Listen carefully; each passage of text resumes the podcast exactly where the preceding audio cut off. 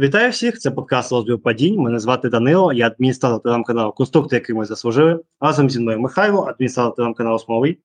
Привіт. І Андрій, адміністратор телеграм-каналу Бий біжи. Вітаю. І що ж, і сьогодні у нас третій тур УПЛ, і, напевно, найкоротший наш випуск в історії, тому що матчу Динамо не було, а отже, говорити де-факто вже немає про що. Але якось ми, напевно, е- обмілкуємо собі, що як його говорити. В принципі, тур, я б сказав, доволі веселий. Я думаю, що до цього моменту я б сказав, що це найбільш рівний тур, напевно, з усіх, тому що реально не було прям дуже повисаючих матчів, напевно, напевно, напевно крім одного, е- про який ми поговоримо, а так всі матчі були такі, я б сказав, доволі видовищні і цікаві. І почнемо, напевно, з матчу Чорномовець оболонь, який, напевно, викликав дуже велику кількість емоцій, тому що знову ж таки Чорномовець, який ви всі, напевно, могли встигнути побачити, це наш улю, наш улюблений клуб. І, напевно, перший перший тайм точно, і на якийсь тайм другого я б не назвав жодним іншим словом і підетом, як просто вкатування оболоні у газон. Тобто, знаєте, є ця ось штука, коли м, певні склянки переробляють. Ні, ні, ні, дивись, дивись. Я б сказав би так: це коли ось ти випив пива, а потім ти це пиво з себе випускаєш.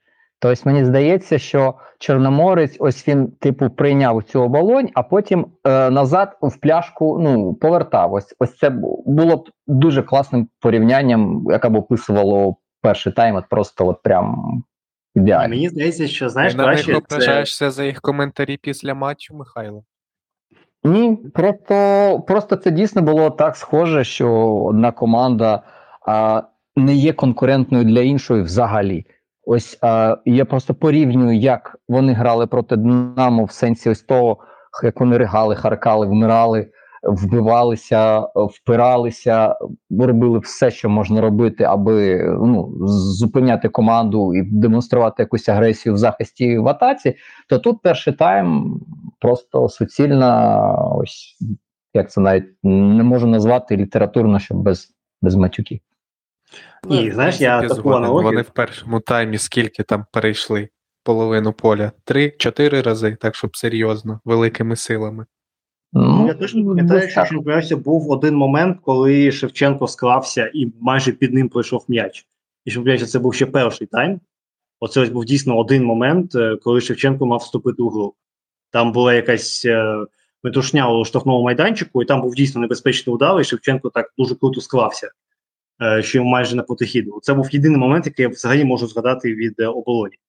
Ну, битися Мединський, про- Мединський десь на 30-й Так. хвилині, там Так, з меж штрафного знаю. майданчика, ось це, напевно, він. Ти про нього говориш, бо я теж більше нічого згадати не можу. І зараз я спеціально перевірив. Я можу А, в кінці матчу, вже коли Чорноморець дев'ятьох залишився. Потім був удар боролися. Черненка з центра поля, і потім ще був заблокований удар Приймака. Тобто він навіть не долетів. Це за перший тайм все. Це три удари за перший тайм. Ну тому дійсно це просто команда виходить і вона є на полі, але що вона робить? Ну це напевно мало кого е, турбує, і що всередині команди, і що вболівальників, бо ну це виглядало просто в порівнянні з грою проти Динамо. Ну, мені здається, це не земля. Тобто набагато агресивніше, що з м'ячем, що без м'яча, була тоді команда. Тут вона вийшла якоюсь максимально приреченою, хоча здавалося б, де Динамо, де Чорноморець, хоча це ще в наступному турі про це поговоримо, де вони. От, е, дайте мені нарешті закінчити мою аналогію. Це, знаєте, півні склянки, е, їх іноді так сильно роздроблюють до стану піску і висипають на пляжі там різні. Тобто таке це одна з метод е, перероблювання скляних пляшок. І от Чорноморець дійсно от оболонь же поїхала до е, Одеси, і там вирішили з оболоні зробити таке собі покращення для пляжу, щоб люди приїжджали, дивилися, а там оболонь покришена лежить. От таке просто перемирювання стінок відбувалося, тому що дійсно, по те, що казав раніше, проблема, я б сказав, що оболонь е, забилася, і оболонь дуже дивно оборонялася, тому що це ось були ті самі проблеми, про які ми говорили, наприклад, в моменті, коли забивав Буяльський, що є лінія, але ця лінія абсолютно статична і вона нічого не вирішує. Захисників, тому що якщо подивитися, наприклад, за Самсоном, який, якого я вже рекламую, як тільки можу, е, ви який тільки момент не, в- не включіть, поставте на паузу, шукайте Самсона, він буде вільний. Самсон завжди ходив десь один. Там максимально був показовий епізод, іде атака, на флангу, якщо не помиляюся, Брагару, чи ну, вже точно не згадаю. Іде лінія з дво, дві, дві лінії по чотири гравці обороні, і Самсон ідеально між ними стоїть. І ніхто його не тримає. Я просто розумію, що якщо йде нормальна передача на Самсона, то Самсон просто приймає один. І йому колись там дьонутись, то все, ти виходиш один на один.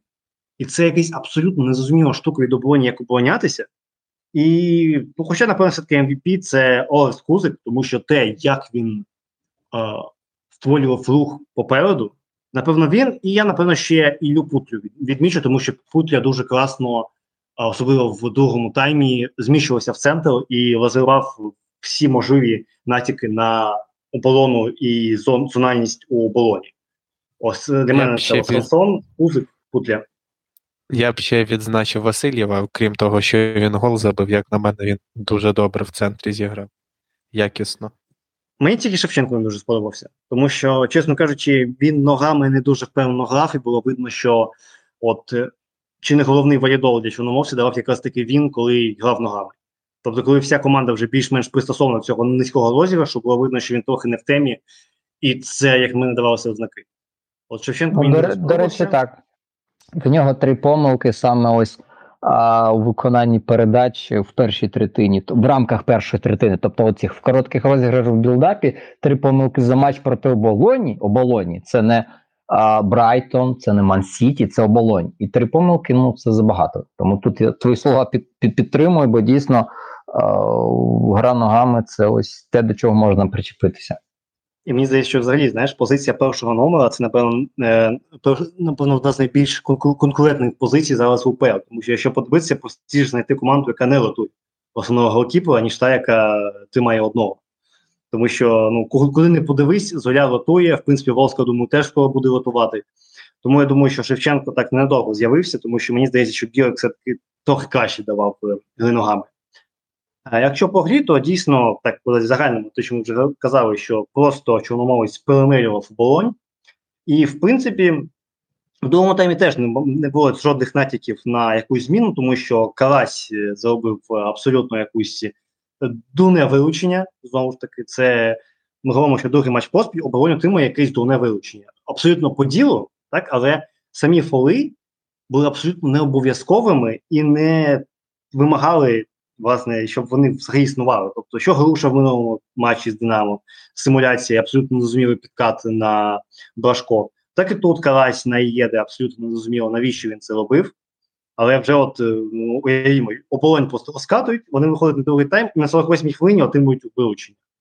Ну, мені здається, що після того ну, встати дуже важко, і в принципі, після цього був другий гол Самсона, де він, в принципі, дуже непогано добіг і нарешті забив, тому що в нього так він все, все, все в нього було добре, але от в останній третині все-таки щось там не клеїлося, тому це було доволі важко. А потім е, відбулося, не знаю, нарізочки оболоні, все-таки десь подивилися в комітеті обідків УАФ, я так розумію, е, з суддівськими ляпами у лапках матчі проти Динамо. І оце ось ви- вилучення Кузика, це ну просто не знаю. Що, як ви до нього ставитеся? Тому що, як на мене, це ну повна доня з точки зору власне гри, і як у цій грі відбуваються е, події, так тому що якщо дивитися, ось дивитися чітко, чітко бачити те, що написано в правилах, і робити все один в один, як там, як, наприклад, було, коли поставили вільний удар у волота колоса е, на користь Дніпра 1 в минулому сезоні, так. Тоді Фесюн якраз таки перетримав, ну, тримав м'яч, і це ось свиснуло це ось право 8 секунд. Тут те саме. За правилами, наче як, ну дійсно, рука обличчя. Але де-факто, ну, ви подивіться кожну боротьбу в центрі поля, кожну боротьбу за верховий м'яч. Там всі будуть з такими руками стояти. І є боротьба, і це таке давати жовту картку, ще й вилучення. Ну, як на мене, це просто якась недорубість. Ну, слухай, в нас всіх є перед очима приклад е, матчу Динамо Оболонь. Ну, 19 секунда, там 18 секунда. Епізод Ярмоленко Лук'янчук, після якого Оболонь нила, що там мала бути жовта картка, бо там Ярмоленко, бачите, озирнувся, спеціально подивився, де знаходиться Лук'янчук, щоб йому якнайболісніше влупити. Ну, насправді, це зовсім неправильний контекст. Правильний контекст люди завжди повертаються, щоб зрозуміти, чи є позаду опіка. Бо якщо є позаду опіка, відповідно потрібно захищати м'яч. А щоб захищати м'яч, потрібно ставити спину і готуватися до зіткнення, яке може бути, тому що позаду є людина, і вона, скоріше за все, буде йти вперед і може влупити тебе коліном по ребрам, чи що завгодно може відбуватися. Саме для цього футболісти, так би мовити, розправляють крила, вони досить широко розводять рук, розводять плечі для того, щоб збільшити. А, Ось як у нас називається при пенальті обсяг тіла, рука збільшує. Ось вони роблять це. Але насправді механіка цього процесу вона ну вона передбачає це. Бо коли йде подача, і ти знаєш, що зараз буде прилітати, ну ніхто, я жодної людини не знаю, яка ховає руки в кишені або просто а, ну, при- притискає їх е, до корпусу і стоїть, чекає, коли ж ззаду хтось влетить і врубить, вирубить. Ну не буває такого. Тобто, це максимально природня поза, коли людина трішечки розводить руки. Одне питання, що коли відбувається стрибок, то там так, там можуть бути моменти, коли лікоть піднімається дуже високо, десь на рівень вуха, і цим ліктем можна дійсно травмувати суперника. Але коли немає фактично навіть стрибку, в тому розумінні, як, як це, наприклад, в іграх NBA можемо побачити, а просто коли людина в такій напівстатичній позиції а, вигинає груди колесом, можливо, приймати на груди або там виштовхувати голову, щоб зіграти в м'яч, а ззаду хтось підходить, не стрибаючи, а фактично підсідає, і, типу, таким чином отримає в голову. Ну, не знаю, це просто така штука, яку можна робити в кожному матчі по 50-60 разів, і е, за гру можна демонструвати 50-60 жовтих карток або скільки епізодів верхових дуелей може бути. І мені здається, ось це потрібно якось регламентувати, щоб арбітри розуміли контекст того, що відбувається. Бо одна справа це відмашка, коли реально або свідомо, або навіть несвідомо а, людина біжить і рукою б'є когось вниз.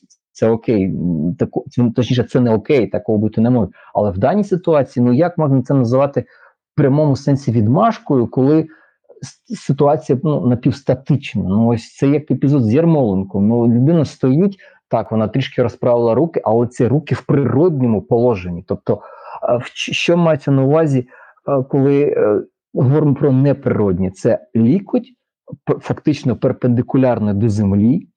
І в такому моменті можна говорити, що це ну люди так не ходять, і люди так намагаються боротися. Вони коли вистрибують, в них зовсім інша механіка рук.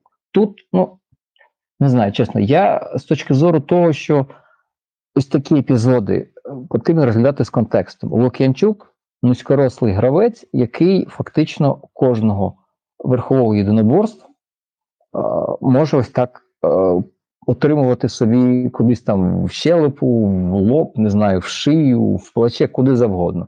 І якщо кожна дуель, де він буде приймати участь, це жовта картка супернику, ну потрібно щось з цим робити, бо це, як мені здається, абсурд.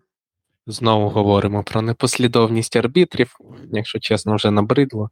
Ну, дійсно, якщо в матчі оболоні попередньому Ярмоленку не дали жовту картку, то чому мали кузику давати тут? В принципі, я і Ну, згоден бо Ярмоленко, Ярмоленко. Він, типа, статусний футболіст, а Кузик він не статусний футболіст, він попроще, як би так мовити. А якщо попроще, тоді на тобі жовту карту. Ну так. Да. Ну, я розумію емоції Кузика, дійсно. За таке давати жовту картку. Звісно, що це фол, але це не відмашка. Просто, просто так вийшло. Він не відмахнувся, просто зачепив людину. Це футбол, контактний вид спорту, не балет, як дехто говорить. Ну, ось, а- аби не було епізоду в матчі е, з Динамо, я б, можливо, інакше б дивився на цей епізод. Але я вже починаю, як там говорять, один раз співпадіння, два рази. е, що, що два рази? Це вже що? Позиція Це вже- збіг, а третя закономірність. Ну, ось бачиш, вже починається збіг. Я більш ніж переконаний, що в наступних турах ми побачимо вже закономірність, що знову буде якийсь такий епізод, знову Лукінчук метр 68, чи метр 72, ну, ну маленький, візуально маленький, не як Допілка, як Вівчаренко, е, десь такий. І що? І знову буде жовта картка, тому що він просто мав. Одна справа, він вилітав, він вистрибував. А він же ж навіть не намагався вилітати, вистрибувати. Ви просто подивіться, що в епізоді з Ярмоленком, чи в епізоді з Кузиком його голов. Хоча давайте говорити, що Кузик не, не, не велетень. Окей, Ярмоленко вище, але Кузик не велетень. І якщо подивитися на епізод, то обличчя е, Лук'янчука чомусь знаходиться на, на, на рівні геніталій Кузика. Ну як таке може бути? Ну, людина. Навіть якщо він- просто пригнувся, у нього там дві ноги зігнуті, я взагалі там дивлюся, як так можна було зігнутися і не впасти. Тому що там реально. Я не можу зрозуміти, а навіщо? Навіщо? Він збирався вистрибувати? Лук'янчук збирався вистрибувати, і йому таким самим Ось, йому типу кузик завадив. З того, що я бачу, що то кузик взагалі 174 см зросту. Ну, те, що бачиш. тут пишеться, так? А ну не знаю, тут взагалі пишуть, що Лук'янчук- Лук'янчук 180, тому я б цьому не довіряв, але в кожному разі може Бре. навіть у них або рівність зросту, або навіть ну, козик може трошки вище. Але знову ж таки, мені здається, що в майбутньому просто люди вже подивляться, у них буде досвід, знаєш, що вони будуть просто болтатися, чи є там Лук'янчук. Якщо там є Лук'янчук, то ми просто відходимо, чекаємо, поки від нього м'яч відскочить, і щось будемо з тим м'ячем робити. Або поганий варіант для Лук'янчука, його будуть просто корпусом. Знаєте, отак от е, зазвичай за корпус жов, жовтий картки не дають. Просто так е, тіло підставити, просто щоб він там відлетів кудись. Ну і все. Це не відмашка, в принципі, не можна трактувати як небезпечну гру, і все. Тому дійсно, як на мене, це така штука була, що може дуже легко так собі такий фіча, не бага фіча, що може дуже легко супернику е, жовті картки заробляти. Ну, це чіт, розумієш, це чіт. Ну я не бачу просто в житті в футболі людей, які, щоб вистрибнути, спочатку сідають до рівня паху суперника, і потім з такого позиції вони вистрибують на 2 метри. Ну, от я не бачив таких стрибків. А там ноги реально так зігнуті, що таке враження, що він скоріше сісти на газон збирається, ніж вистрибувати. Розумієш? І, це все вказує, що просто людина до контакту, до верхової силової боротьби, вона не ну вона не готова. І просто ну, мене, дійсно обурює, що ось такий епізод можуть поставити на потік. Він може виходити у матчі, е, ходити, до приклад, під трауре. Е, уявляєте, яка різниця буде між трауре і кузиком? Уявляєте? Я просто уявляю, що там верховій там це достатньо просто подихати в його сторону, що він вже відлетав. ви- від- Ну, від- ну, ось мені цікаво, як це буде трактуватися. От Трауре в повітрі двічі таким чином зачепить Лук'янчука. Чи вилучать Трауре, дадуть йому дві жовті картки за такі фоли, чи ні? Бо це реально виглядає як просто геніальний чіт-код. Випускай футболіста під якогось нападника, 15 хвилина, 20 хвилина, ось такі два лонгболи, два навіс, все. Е, Форварда в тебе, форварда суперника в тебе немає. Бо Лук'янчук двічі підставив обличчя. Ну, це не серйозно, реально. Дійсно. Але знову ж таки, це був такий поміжний етап, тому що знову ж таки 10 на 10, нічого так казано не сталося. Але потім друге вилучення, і тут я, напевно, Селюка буду захищати, тому що мені здається, що в цій ситуації це ж чому сталося це вилучення, бо він банально не влучив по м'ячу. Це не була якась е, е, психологічна, ну, саме інтелектуальна Просто помилка, як, наприклад, Попов. Наприклад, як Попов іноді любить, там, знаєте, між двох захисників віддати, ой, не вийшло, ой, ми пропустили по терена на 90 плюс, ой, ми програли.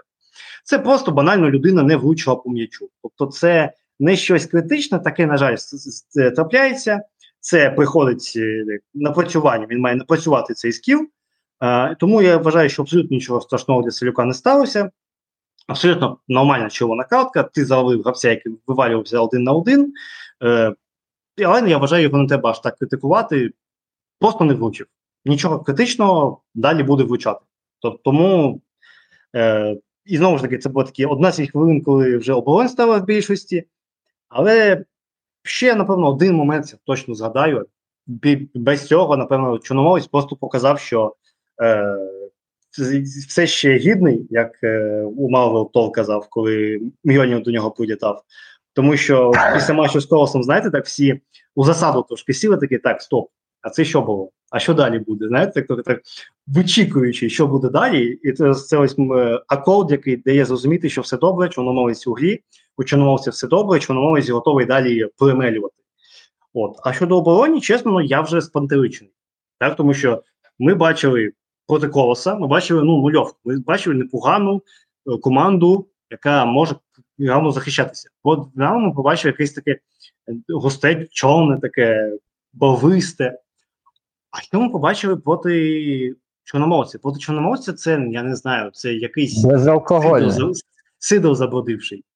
Ну, це абсолютно Можливо, до речі, вони там живчик щось там замальований, до речі, на Ну, може, тому, вони не не ризикували їх пресингувати, бо Чорноморець вміє виходити через довгі передачі. Наприклад, Динамо б не стало так виходити, вони б намагалися Ну, все одно через пас. Ні, ну дивіться, дивіться, для контексту. В оболоні 22 високих повернення м'яча мається на увазі на чужій половині. В Чорноморці 18.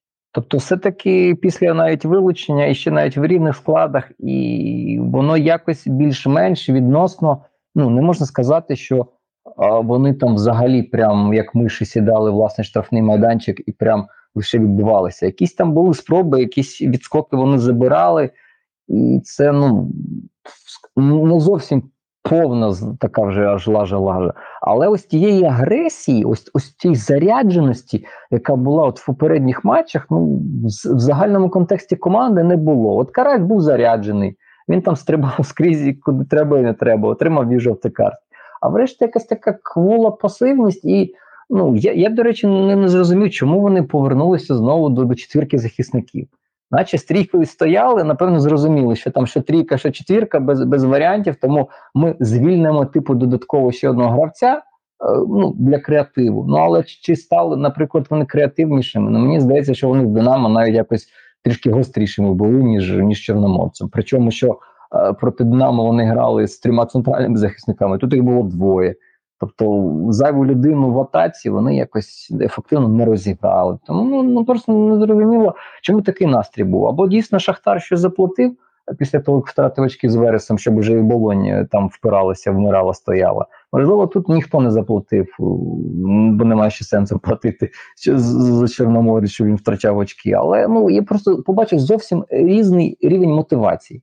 От і хочете не хочете, просто доводиться дивитися багато УПЛ, і, і я тепер розумію, де коли команда вона максимально вмотивована, а коли ось така фігня. Ну і це на мою думку фігня, бо ця команда дійсно може бути більш агресивною.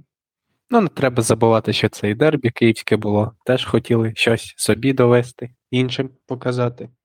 Ну, а типу Чорноморець, ну ну ну йолки, ну ви вийшли в УПЛ вперше за бог стільки років. Можливо, багато хто з цих футболістів вже ніколи в УПЛ не зіграє, якщо вони вилетять після цього сезону.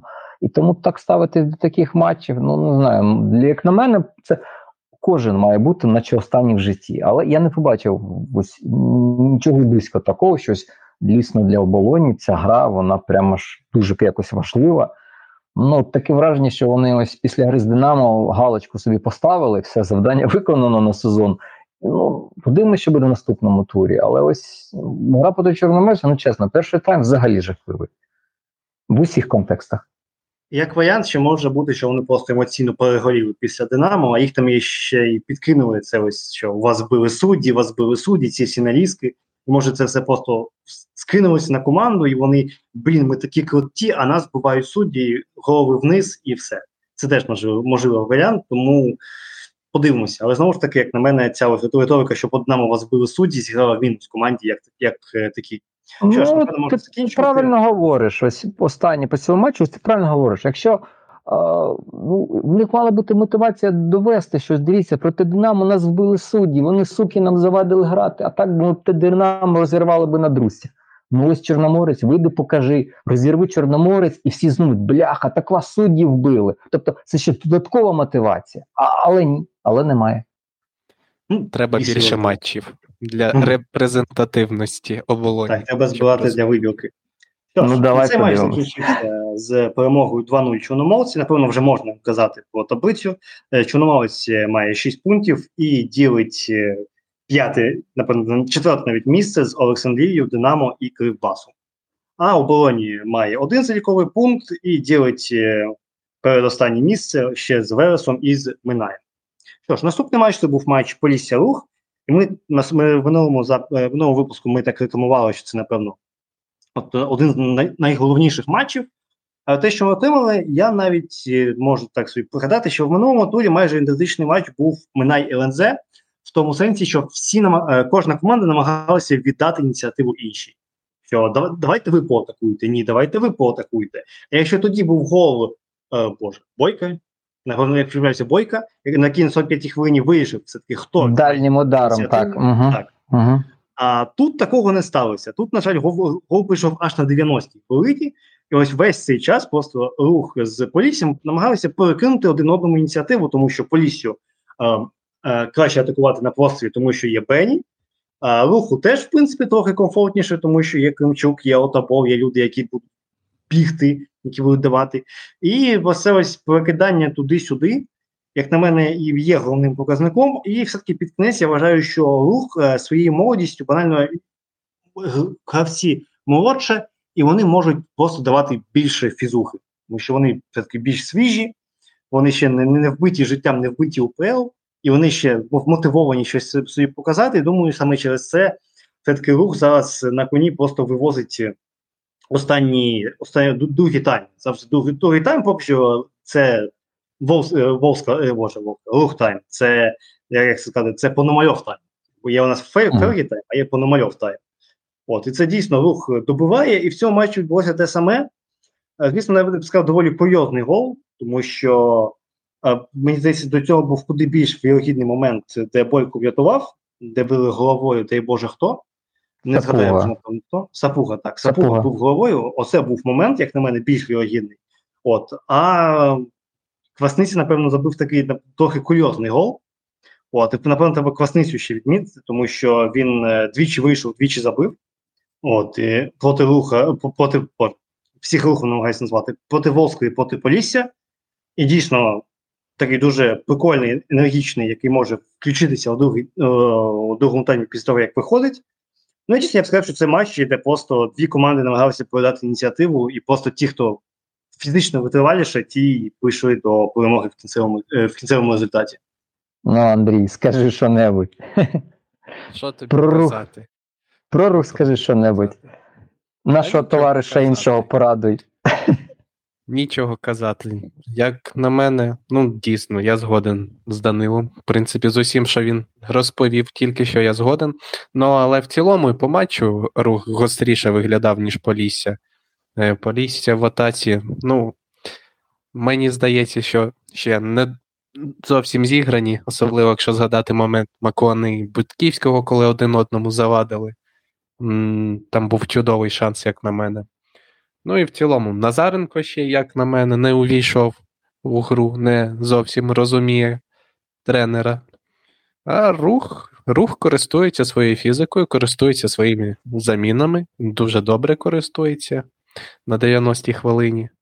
Так втікати від Смолякова, здається. Да, Смоляков наївся за весь матч, пустив гравця. Бойко теж виручав, виручав, а якось на останній хвилині вирішив, що досить з нього. Пропустив дуже неприємний гол між ніг. Ну, таке собі. В Ну, мені- Не знаю, що ще додати. А мені матч нагадав, ось як раніше колись були такі колгоспи-мільйонери, е, типу якісь там круті колгоспи, які давали величезні врожаї, там купа працівників, техніка. І ось мені це реально дуже здалося на дербі ось таких ось колгоспів-мільйонерів. Бо обидві команди вони жодних фінансових труднощів не мають. Жодних. А, вони, наче живуть ось за своїми видатками, тобто досить адекватно, вони можуть собі дозволяти певні речі, вони собі дозволяють. Руха чудова база, інфраструктура, теж там не голі, не босі, тобто все окей. Але ось коли ти дивишся футбол, ти очікуєш е, матчі таких команд побачити ось так само як- якусь здорову гру. Тобто, якщо у вас здорова екосистема в клубі, у вас все окей з фінансами, у вас там відносно пристойний менеджмент, все окей. Ну і гра має відповідати ось цьому високому статусу. Ну а я чесно скажу, я ось побачив для себе не футбол, а не знаю, теніс чи бадмінтон. Ну, от, ну я розумію, що обом командам в них склад зібраний, підібраний саме під таку доволі просту прямолінійну гру. Я це розумію. Але ну, не може бути це настільки аж е, ну, просто гнітити настільки, коли команда ситуативно на деякий період часу опиняється з м'ячем і вона має атакувати. І якщо подивитися ось дійсно на піки, наприклад, володіння, то я побачу дуже цікаву картину, що коли, наприклад, у руха були максимальні відсотків володіння за 15 хвилинках, то саме в цих пікових 15 хвилинках, де вони мали більше володіння, в них було менше атак, менша частота створення атак, ніж в ті, коли вони, наче менше володіли м'ячем, але вони за меншу кількість часу з позиції андердога більше робили атак. І практично така сама ситуація з Поліссям, що чим нижче падав відсоток володіння, ну тим вище, відповідно, тим, тим більше ставала кількість атак. І ось це мене реально трішки засмучує, бо команди з такими е, можливостями фінансовими, ще раз кажу, максимально здорові команди з точки зору організації себе і клубу. Ну, грають вони в такий футбол, наче просто якихось волоцюг десь набрали, і це так максимально просто і максимально нескладно. І коли з'являється більше задачі такого вищого порядку, коли суперник досить організовано там на 5-10 хвилин відійшов назад, ну вони ні одні, ні інші банально не знають, що робити. І ось це якось ну, ми говоримо про якісь менш здорові фінансово колективи, що вони там не можуть то-то і то-то. Але ось тут ну, дві команди, типу амбітні, е, прагнуть розвитку, молоді, можна сказати, хоча там Полісся ну, проект молодий. Ну, але гра від ну, вона зовсім якась така з позиції сили відсутня зовсім. Тобто, коли є можливість контратакувати, є глибина, є простір, і одна інша окей. Щойно там в грі стається такий епізод, коли суперник там вирішує трішки відійти, там відмовитись від тиску. Ну і все. І команди зникають, вони втрачають цю свою ідентичність, тобто вони лише ось знаєте, виконавці однієї пісні. Тобто, коли є е, зручні для тебе умови, і одні інші можуть зіграти там, видати пристойні 15 хвилин. Ось коли немає зручних умов, ну ні одна, ні інша команда вони не здатні якось це переламати і щось змінити для їх знову таки в чергово повторюсь, фінансових можливостей це якось ну на мене дуже дуже скромно. Тобто має бути план Б. Жодне з команд не має не має цього плану Б. І тому ось мені ця цим гра виключно не сподобалась. Бо коли, наприклад, у Полісся там 30 метрів середньої довжини передачі у фінальну третину, а у руху 36,5, то я розумію, що ці передачі не віддаються десь на межі другої та останньої третини. Ці передачі пуляються ще з власної половини, а можливо, ще інколи навіть і, ледь не з першої третини. Ну і і це все. І більше нічого немає, бо точність цих передач десь відсотків 60, там 62. Це, це мовно кажучи, це напіврандом. Бо коли менше двох з трьох, ну це вже така досить сумна штука, і просто мені доводиться дуже багато таких матчів дивитися, і в мене від цього дуже сильно погіршується настрій.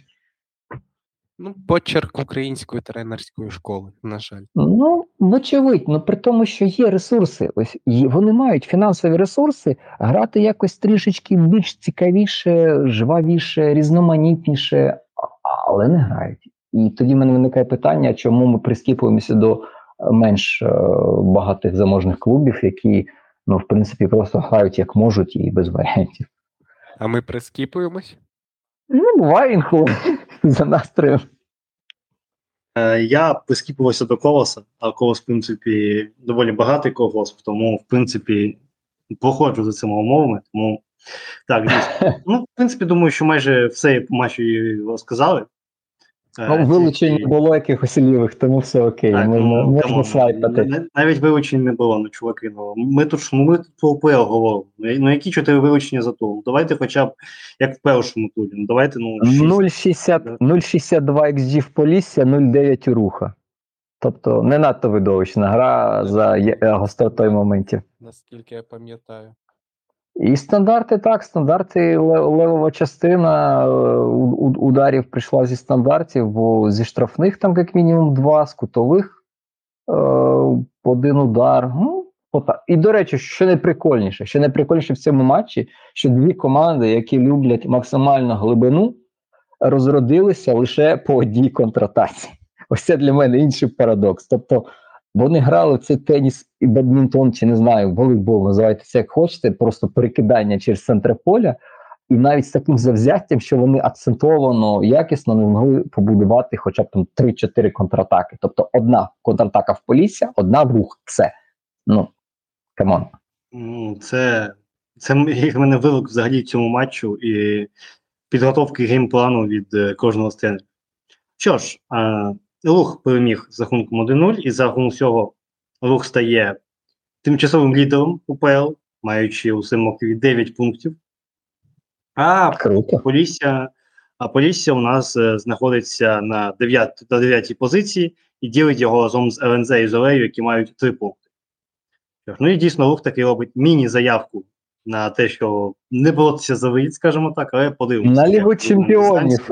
Ще три перемоги і точно за виліт не будуть боротися. Ну, Да, це вже точно буде більше, ніж 13 очок. Так. А, тому дійсно, як на мене, це дуже таке м- моцно, моцно. Це треба буде з ними дивитися, як це буде. Зробили, Що зробили висновки після минулого сезону. І наступна команда, яка теж зробила висновки з минулого зону, це матч е, Колос проти Велеса. От е, Велес, е, на, Велес, на жаль, отримав комплімент від Андрія в е, попередньому випуску, тому був приречений. Але в принципі, як на мене, ну сталася така штука, що тут якраз таки змогли віддати ініціативу, тому що доволі швидко, ну, 25 хвилина, доволі оперативний гол від Колоса у виконанні Безбородька, і Колос просто сів і такий: ну давай. Якби, давай, роби, що, робіть, що хочете. Покажіть, що ви позаду, можете. Так, покажіть, що ви можете, і Верес на це подивився. А де Шахтал? Дайте, будь ласка, Шахтал. От Проти Шахтаря ми б ще пограли. а Проти Колоса, Видаліть Ну. одного гравця колоса, і тоді ми подумаємо, грати чи ні. так, давайте якось. е, Треба було, тому що взагалі я вважаю, що посадити двох центральних захисників на жовту картку на сьомій хвилині і не довести до видалення, це, ну, не знаю, це болда і золото. Знаєте, це як пам'ятаєте, ця ось штука, коли Мауліні розповідав, що він е, Болотелі 14 хвилин з 15 пояснював Болотелі, що йому не треба було отримувати вивчення, бо немає іншого е, форварда. Та тут те саме, що е, напевно Вишняк е, всю перерву ходив до болди і до золота. Такий хлопці, без червоної, будь ласка, без червоної. Запам'ятаю, повторюйте з ним, без червоної. І все ж таки змогли вони дійти без червоної. І дійсно, як на мене, то просто колос показав, що вони можуть можуть забити, і просто потім зробити так, що Велес буквально нічого не зможе ну, адекватного створити. А потім ще й другий гол. До речі, Оліховський отримав оформлює гол плюс пас, і ми, ми казали, що його попередній сезон він дуже непогано закінчив. І тут він непогано починає. Тому Павло дійсно так е, виходить більш-менш на лідируючі ролі у цьому, у, ці- у цьому колективі взагалі. Ну, до речі, і навіть після голу можна сказати, що всі моменти команд були зі стандартів. Так, щоб з грі, з гри щось небезпечно створити, я не пам'ятаю такого ні від Колоса, ні від Вереса. Ну, хіба що ще подачі. Але теж там дві-три подачі, не знаю. Навіть не знаю, про що можна говорити в такому матчі. Ну, справедливо так. Там навіть все почалося, здається, там шоста чи сьома хвилини, там подвійний, подвійний удар. Е, Курко перший завдавав, а хто там потім добивав, хтось потім ще добивав, а добивав потім Кучеров. Кучеров, Кучеров. Це, це, це про Верес. Так, це на початку. Це було два типу бікченс моменти, як вони їх вискаут чомусь, е, хоча не знаю, там удар Кучерова, наскільки він на бікченс тягнув, не знаю. Удар Курко перший так, другий така ж фігня. А потім ось лише два моменти дійсно варті уваги. Це ось удар Яго а, з ось улюбленої зони Буяльського. І потім, вже, здається, наприкінці а, Шестаков. Шестаков так пробивав. Так. Ну це вже після другого голу. Ось там, ось це два дійсно ось такі супер гострі моменти. Е, Хоча знову таки удар Яго супергострим, не знаю, важко мені назвати. Ось такий момент суперовий. А ось перший удар Курко теж. Ну, мало, мало, чесно. Хоча, з іншого боку, сварити зараз Верес, який минулого сезону грав таке хороше дідівське бий-біжи. І навіть коли ось е, під кінець, так ближче під кінець сезону, у Вірт почав, ну, скажімо, дещо вставити, але у, у грі Вереса з'явилися такі, типу, короткі розіграші від Кіпера. То просто Макс, е, як людина, яка там була декілька разів на матчах, е, ну він розповідав реально, що люди просто обурювалися, матюкалися, вставали зі своїх місць, ці акціонери, скільки там 400 людей, і кричали: Да, мать вас так, що це таке за футбол? А ну давай бий вперед. Тобто, ну, люди, вболівальники вимагали нафіг цю тікі-таку, давайте лупіть вперед. Тут зараз прийшов Лавріненко, ситуація змінюється так, що у твоєї команди 31 хвилину 31 хвилину грає з м'ячем, а Колос грає там майже 19 хвилин. Тобто перевага ну не Х2, але так, на 40% більше. І відповідно футболісти, які частина з них ну вона ніколи в житті не грала в такий футбол, де ти дійсно маєш перевагу і перевагу суттєву володіння. Бо просто якщо навіть порівняти, то середнє володіння колосу воно тривало 11 секунд, а середнє володіння Вересу тривало 20 секунд. Тобто, ну одразу зрозумілий контекст. Одні максимально швидко намагаються в контратаку втекти і перейти центр поля, інші більш довгими розіграшами з більшою кількістю залучених футболістів намагаються в позиційному нападі щось зробити. Але в підсумку ну просто помітно, що є певна ідея, є певна кількість футболістів, які готові до цієї ідеї, але чи готова команда загалом грати з позиції сили? Ну поки ні. Тому тут навіть Верес, е, хоч і програв би, я чесно, камінь їх е, в них не кину. Бо якщо дивитися ось на інтенсивність без м'яча, їхню зарядженість його відбирати, то це не оболонь. Це набагато більш така агресивна команда, і вони те, як вони просто зіграли, треба говорити, що а, коріння оцих проблем воно не йде від там вчора чи позавчора, чи конкретно від Лавріненка. Це все таки наслідки травмування футболістів радянськими старими тренерами, які навчали за старими радянськими методичками, бий вперед, гра прийде сама собою. І коли виникла така ігрова ситуація, де Берес має починати типу домінувати, грати з позиції сили, е, розкачувати суперника в позиційних атаках, ну бракує, бракує досвіду, бракує навичок. Тому за спробу, за намагання хвалю, ну за виконання, воно, звісно, не найкраще.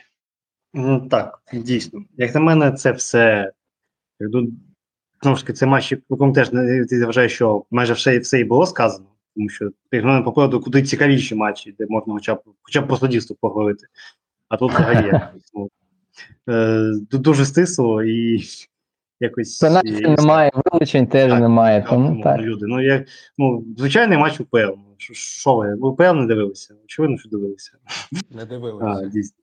Ну, не дивилися, так. Ну, а Ми ж для того і розповідаємо тут, щоб люди не дивилися. Так, дійсно. Робимо за них роботу брудну.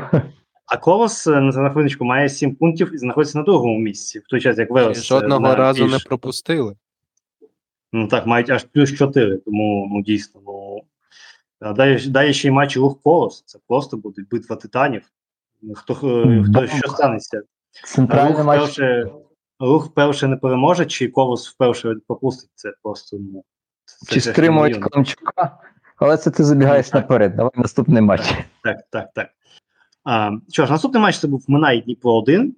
І, ну, як би так сказати, ви, ви ж нас слухали, так? Сподіваюся, ви чули все, що ми казали про Дніпро 1, тому що ми знову тут.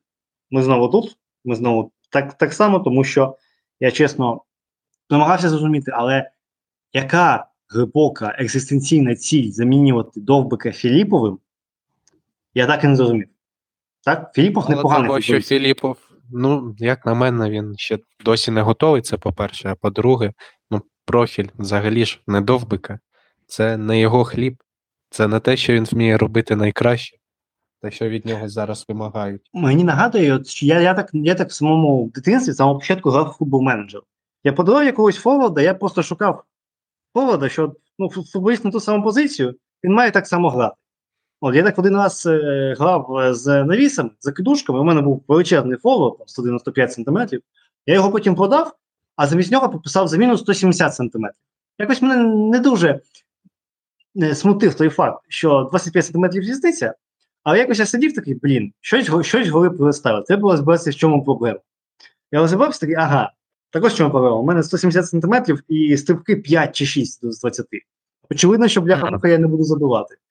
І тут тут відбувається ну, не очевидно один в один, але ну, Філіпов це не профайл довбика. Думаю, з цим всі погодяться. Причому як Ківінда, який куди ближче до профайлу Довбика, ніж Філіпов, як мені здається, І не цікавіше на полі виглядає, ніж Філіп. Так.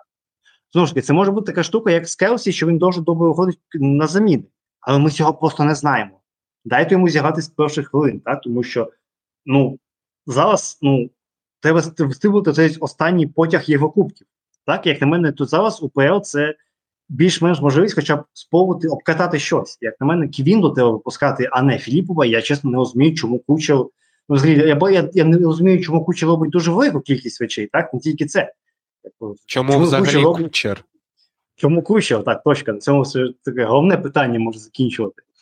Але, ну, чесно, і цей матч, в принципі, ну що, Минай, класичний Минай, тобто те, той Минай, про який ми говорили раніше, е, Минай поставив оборону і все, і вони нічого не могли зробити. От той гол, який в минулому сезоні приніс їм перемогу, там Довбик добіг, вистрибнув, тут цей гол був чисто фізично неможливий. Так, я, я бачу, що е, намагаються біла. Так, білий Єднєв, я так розумію, що все-таки хоч, хотіли піти туди, так, хотіли піти у фланги, хотіли бути більш активними там. Е, і Біл мав момент непоганий, але там все-таки загострий кут. Але, ну, чесно, ну, моментів я так взагалі не згадаю. Це ось реально був матч, коли я вас розумію, що реально засипав під час перегляду матчу. Особливо, що тут в Польщі вже стало трохи тепліше, ніж було раніше, 14 градусів, і так трохи у сон тягнуло, тому що ну, взагалі нічого не відбувалося. Єдине, що можна сказати, що, як на мене, е, Сергій Панасенко мав би видалятися на 43-й хвилині, тому що цей цей карате пацан, якого він виконав, ну, якщо тоді був Він виконав Дениса Попова, це називається. ні, ні, Попов, Попов е, заїхав трохи нижче плеча. Тут він Панасенко йшов прямо в голову. Тобто там ну, максимально була стрьомна штука, і те, що його не видали, як на мене, це ну, проблема. Так, тому що, Це не було балет, видалення. тому вирішили не видаляти. А вони познаєш, статуси, статуси Так, суддя Попова у соцмережах. Він же як саме жовта, так, як замали. жовта кузику, так і Мгм. тут. Побачили пост Попова і вирішили, що ну дійсно не балет, нащо видаляти за таке. Знаєш, замали екрани вал, і замість повторного епізоду пустили стрічку Попова в інстаграмі. Де просто такі так, ну ну, і слухає арбітр, хто там може був арбітром, Копієвський слухає, і там йому кажуть, що футбол це не балет. Копієвський постояв, подумав, ну зрозумів, добре, жовта, і поклав е, слухавку вал. Е, тому що дійсно, ну, його мали видаляти, як на мене. І потім, якраз таки майже одразу, ну, через 7 хвилин, мовно кажуть, за таймлайном видалення Салапія. І як на мене, ну, чесно кажучи, м, за, сказати, за сухою буквою закону, це начебто міг бути фол останньої надії, да? тому що він покидує, і він може виходити один на один. Але так, якщо так вирішив не подивитися, враховувати піхальонка.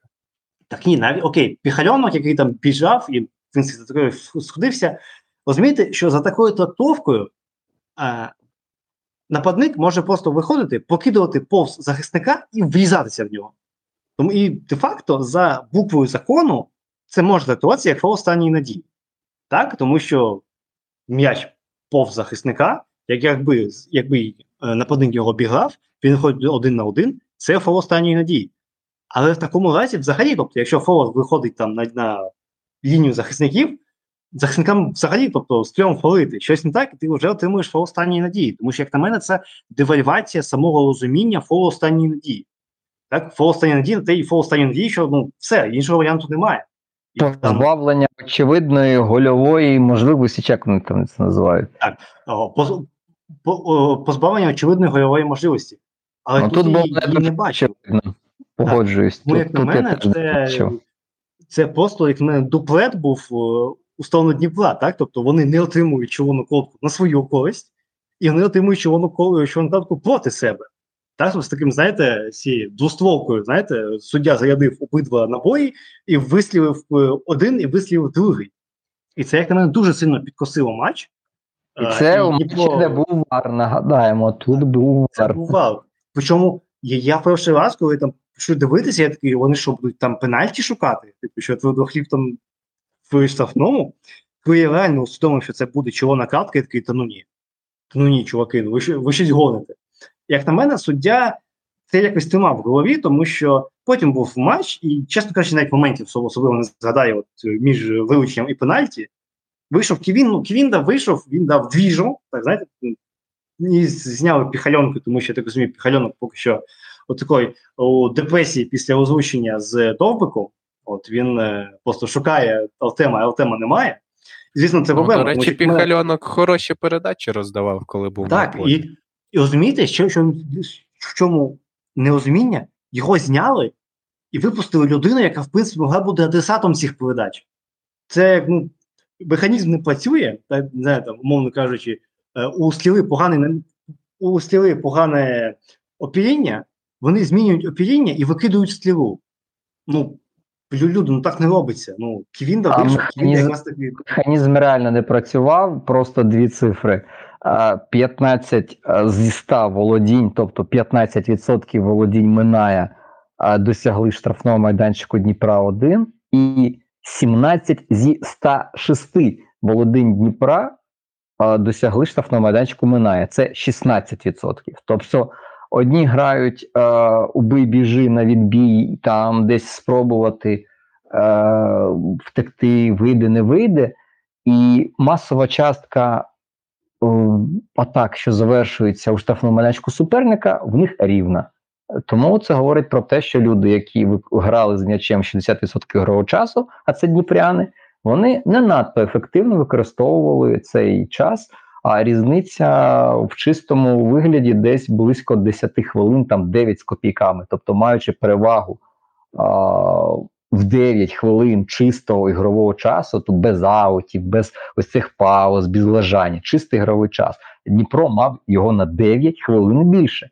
Але при цьому дніпряни лише на два на дві атаки побудували відповідно більше, що досягли штрафного майданчику суперника. Ось це просто про ефективність. Але коли досягали, то два пенальті таки заробили. Молодці, це в них талант, мабуть. Це в них, мабуть, талант. Лише Геній у них, е, у них три удари у, у власне, у воріт, два з яких це пенальті. Так, так і є. Це, ну, так. І де здається, мене- головою був чи ні? Мені щось таке пригадується такий епізод, коли щось- був головою. Було таке чи Щось не було? таке Чи- було, щось таке було, що там було, було він дуже непогано увірвався, його про нього Може, забули. Філіпов, і він... може, коли... А, Ні, то був Костір? то був Піхальонок. Да, да, да. То з флангу, а, якщо писав Біл, а може навіть ні, Філіпов подавав. Філіпов подавав, і Ні, не Піхальонок, брехня. е, 39 хвилина дійсно було. 39 хвилина Піхальонок е, за два удару. Так що була така штука. А, Піхальонок дійсно круто вівався. От. І так, щодо пенальті, як на мене, обидва пенальті були, так, тому що ну, у цьому у моменті з пенальті на кому там, ну, де дуже на танчику, як на мене, проблема в тому, що, по-перше, гравець Минаю занадто задавно. Тобто, як на мене, це банально гра з ризиком нанесення травми, тому що куди ти полетів бляха-муха в підкат на рівні коліна.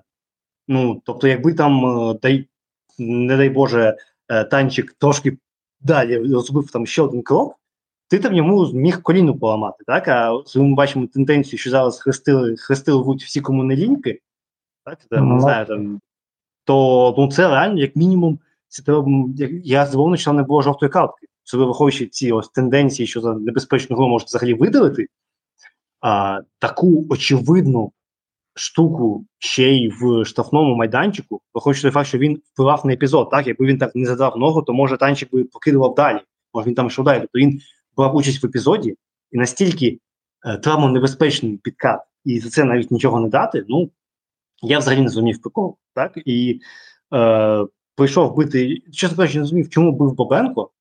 Так, от чесно, от, ну, хоча б один бив, чому мав бути. Раніше били довбик і піхальонок. На полі нема довбика піхальонка, і напевно йде бити Альфа, хто, типу, там най, найкрутіший з тих, хто залишився. Гуцуляка теж не було. Ну, я так Ну, просто теж думав, хто міг би той, вдарити. хто забив в минулому матчі. А, Ну, ну, як на мене.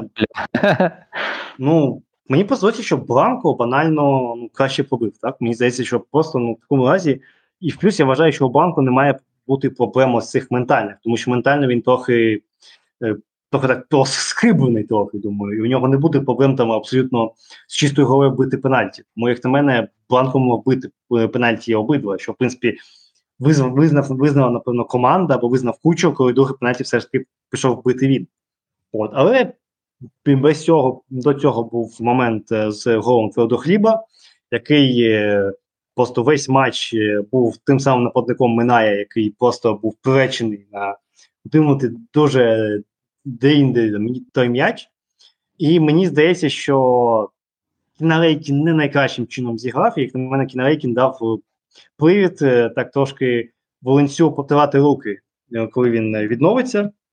Тому що я думаю, що тут тут, тут теж буде боротьба, тому що я вважаю, що можна було зіграти краще, і те, що твердохліб зміг так на добиванні. Ну мені здається, що таке недопрацювання з боку я і з боку Якова, так, є Яків Кінарейкін.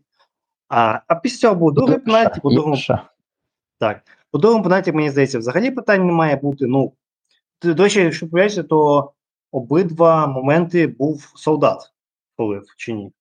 Ні, ні, ні, солдат це це другий, а перший Друг, там Кравчук. Там Кравчук. А, і ось, до речі, повертаючи. Ні, ні, ні, там там солдат, там Кравчук, і ось до епізоду з Кравчуком, ось що мені дійсно просто підгоріло, що після того, як він підняв ногу і летів, він не дивився, куди він летить. Він вже повернув голову дивитися, що відбувається далі. І ось це, як на мене, це вже те, що криміналізує додатково цей епізод. бо Ну, якщо нога піднята, якщо ти їдеш, ти маєш розуміти, куди ти їдеш, що ти їдеш, що там, хто там. Він цього не зробив, тому тут е, це це, це його якби він дивився, він би скоріше за все встиг би прибрати ногу, і нічого б такого не було. І ми завжди про цей епізод взагалі б не згадував. Так, мені взагалі, взагалі пані панове, зверніть увагу, ми стаємо на бік Дніпра і вважаємо, що судді ну, доволі по факту. Так, і в принципі, ну мені здається, тут є приводи до цього, тому що дійсно, як ми на мене, не стаємо ну, на бік Дніпра. Ми намагаємося об'єктивно так. оцінювати ми, всі ну, моменти. Так. І тут я вважаю, що дійсно судді були, не знаю, чи то взагалі некомпетентні, так, але або вони були доволі некомпетентні у бік Дніпра, так, тому що я б я б сказав, що вони просто некомпетентні, тому що якби вони вбивали Дніпро, вони б не давали два пенальті. Так, Це, очевидно. Ви хочете факт, що вони, вони могли реально просто не помітити той епізод з першим пенальті. Ну, сказати, він віддав все для наше діло, там коліно йому не замало, я ля ми нічого не бачив. Е, Мені здається, що може це навіть була штука, як з Шахтарем і Вересом, коли Шандов шукав, як як би так е, сатисфакцію дати. А тут вони все-таки вийшли більш розумно, так вичекати епізод. Звісно, так дуже довго чекали, могли і не дочекатися, але все ж таки вони, вони своє отримали і принесли. То, як на мене, рахунок 1-1 е, максимально показує, що це був ніякий матч з боку обох команд. Ну, думаю, від Велеса це був свідомо ніякий матч, а Дніпро один. Е, ну, так, боже, щось мене так трошки. З боку Минає це був а, свідомо ніякий матч, а з боку Дніпра 1, ну, мені здається, що а, крісло під е, кучером зараз просто ходуном ходить, виходячи той факт, що якщо чутки, прав, якщо чутки, правда і е, напряму залежить залежить від того, чи потрапить він в Єврокубки, а скоріше за все, він там буде грати з моїм улюбленим Лехом Познаним, е, то, чесно кажучи, я так даю трохи спойлер. Нічого хорошого вам чекати не не треба. Фанати Дніпра 1. Е, Олег зараз в порядку, скажімо так, і думаю, що може я навіть стану свідком останнього матчу Олександра Кучера на чолі Дніпра 1, тому що дійсно нічого не змінюється. І особливо, що хоч ну, той факт, що ну, у тебе є механізм, у тебе є ківенди, ну ти можеш, поки Філіпов там вкатується, ти можеш підтримувати робочий механізм. Але він цього не хоче, і виходить так, що дійсно ну, набор футболістів ну, крутий, ну склад крутий. Тобто, напевно, комплектація і так далі. Ну, на рівні Динамо і Шахтаря, ну, може, трошки поступається Динамо, але я навіть не скажу, що Шахтар нинішній у його комплектації набагато сильніший, ніж комплектації Дніпро 1. Ну, Шахтарю може, час.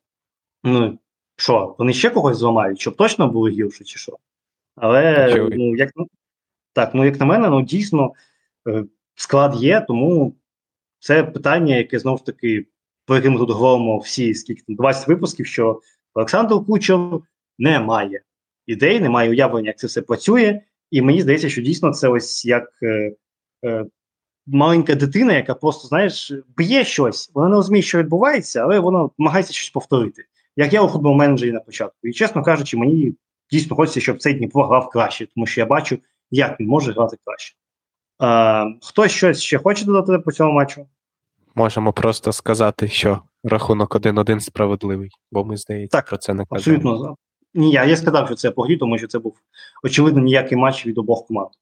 Е, і Дніпро 1 має 4, 4 пункти. І, до речі, єдина команда, яка має 4 пункти, це взагалі унікальна ситуація. У, тільки у них і у Лука немає дублюючих пунктів. Е, і Минай має один пункт і розділяє про останню позицію з Ополонню і з Версом. Що ж, і наступний матч це був матч Волсько-Луганськ, е, боже, Волсько-Луганськ, Волська Зоря. І це був, напевно, другий матч після Чорноморці і оболоні, де в першому таймі реально, реально відбувалася декласація однієї команди. Тобто, те, скільки зоря могла забити в першому таймі, ну думаю, десь 4 точно мало заходити. І при цьому, що Але заби, був треба, забитий треба найменш казати, очевидний момент. Да, треба казати, що зоря так виглядала за рахунок того, що Ворскла намагалася атакувати, намагалася конструктивний футбол будувати, а зоря втікала в контратаки. І цікаві, небезпечні контратаки. Знаєте, що мені цей матч нагадав? А, як Волска свого часу Порнофільм? 3-0 е, 3-0 Олександрію Лотаняру збила. Ага, Коли речі, прийшов, оце ось я буду будувати великий розумний футбол, а скрипник сказав: е, робіть діагоналі, діти мої, і просто розтрощив на, на корню всі ці розумні ідеї Лотаня. От перший тайм це буквально те саме. Волска намагається щось робити, щось там там, а там, е, а попереду у, у зорі Антюх з е, Хереро взяли і побігли. От. І як на мене, ну і при цьому, як на мене, гол Хереро був максимально неочевидним. Мені здається, що це проблема Ісенка, про який ми говорили ще минулого разу, що ну, я говорив, що Ісенко, як на мене, накосячив, того голу не мало бути. Тому що настільки, ну це буквально загубив ворота. Так він загубив ворота Чесно, і мені здається, що він м'яч не піймав, а зірку піймав. Така в нього поведінка на полі. От якось мені так здається. Ну, просто знову ж таки, ця штука, що знову ж таки він тільки стає основним голкіпером. Так, він, він виходить з стіни різника, бо до цього ми визнали про нього тільки, що він непогано ловить пенальті, і все. Це все, все, що ми знали про цього голкіпера. Ну, в принципі, я думаю, що це такий дуже прикольний посеж. М, Як мінімум, він взяв сьомий номер. Давай. Якщо, якщо голкіпер взяв сьомий номер, це означає, що вже в нього якісь приколи є. Тобто, що він себе позиціонує якось інакше. От, і Він бачить Зоря себе Вінгером. Вінгером бачить себе. І він Ярмоленко. хотів, напевно, піти на фланг, тому що ну, такий, так, таку штуку пустити, ну. А, і це був най, найочевидніший гол зорі. І після цього, ну, він ж там вже в порожній Гелеон забивав. Тобто було видно, що все-таки він не до кінця ще в тонусі, він не до кінця ще в формі, він не до кінця відчуває епізоди. І очевидно, що, напевно, якби все було нормально за заднім Русиним, думаю, він би був ще в запасі, ще так трошки під, підводився. Але ну, Зоря впустила свій момент реально добити Волску. Вони могли робити 4-0, просто закривати питання і не знаю, випускати все що завгодно. Але знову другий тайм, і знову ми маємо говорити про те, що другий тайм Зоря просто ну, перестала існувати. Просто от була команда, нема команди. І це вже третій матч поспіль е, за Латовича, і це вже треба говорити серйозно. Тобто, можна говорити, що як е, з як раніше ми говорили про Кінчука, що один це випадковість, два це збіг. Ну а три це вже закономірність, що чи це психологічне, чи це фізичне, чи це фізичне разом з психологічним. Але Волскла перебрала ініціативу. Волскла в якийсь момент реально сама почала там момент за моментом почала так е, добивати золю. І якби не цей момент, мені здається, що удар Джордана це був чи не єдиний взагалі небезпечний момент зорі у матчі. Ну, у другому таймі. Бо я, чесно, нічого не згадаю. Може, щось було, До речі, але не ну, взагалі, взагалі нічого немає в голові. Зоря Може, це- тікати, але да, до якихось небезпечних моментів не доходило дійсно. Ні, ну щоб давайте, щоб мене збрехали. За матч Зоря завдала 9 ударів, і в другому таймі їх було 3. Тобто 6 в першому таймі, 3 в другому. І до удару Джордана був подвійний момент на 70-й, тобто за 8 хвилин до того. А там тоді Кіріпанцев вбив і Мішньов, здається, додавав. Ось ось ось це. Тобто, фактично, це друга, скажімо так, ударна атака. Давайте так назвемо, але атака зі стандарту. Тому дійсно треба говорити, що була така, а, був такий страх за зорю. Ви ж пам'ятаєте, як вона закінчувала свої матчі у попередніх турах? Хороші Знову початки. фізично підсіли. Так, хороші початки, і просто їх добивали, вони на силу повзали вже наприкінці, що рух, що мужики, просто їх е, натягували як можна і куди тільки можна. Тому було таке дійсно передосторога, що коли почав додавати Ворскло, коли почала підходити ближче до воріт, то блін, вже знову, знову те саме, знову зоря матч, який фактично вона має виграти вона знову його примудряється втратити. Тому я чесно, трішки мені було сумно в якийсь момент. Блін, ну як це так? Ну такий перший тайм, стільки могли забивати. Там Гереро покер міг робити, Антюх в стійку влучив. Ну вже після цього всього е, Ворскла може не просто навіть очко забрати, а ще й претендувати на щось більше. Тому е, трішечки радий, що все-таки гра була конкурентнішою ніж в попередніх матчах, бо Во- Ворскла, попри всі свої намагання, все-таки зоря не була настільки мертвою, як вона була в попередніх поєдинках, тому вистояла і змогла вирвати собі потрібну таку перемогу. М, Так, Скрипника. це Можемо психологічно. про скрипника поговорити. Мені його Ну, шкода, якщо чесно. Та чесно кажучи, на скрипника все боляче і боляче дивитися з кожним туром. Тобто це людина, ну не знаю, він Можна мене вже сказати, що розуміє. команда погано грає, але щось не йде, не виходить.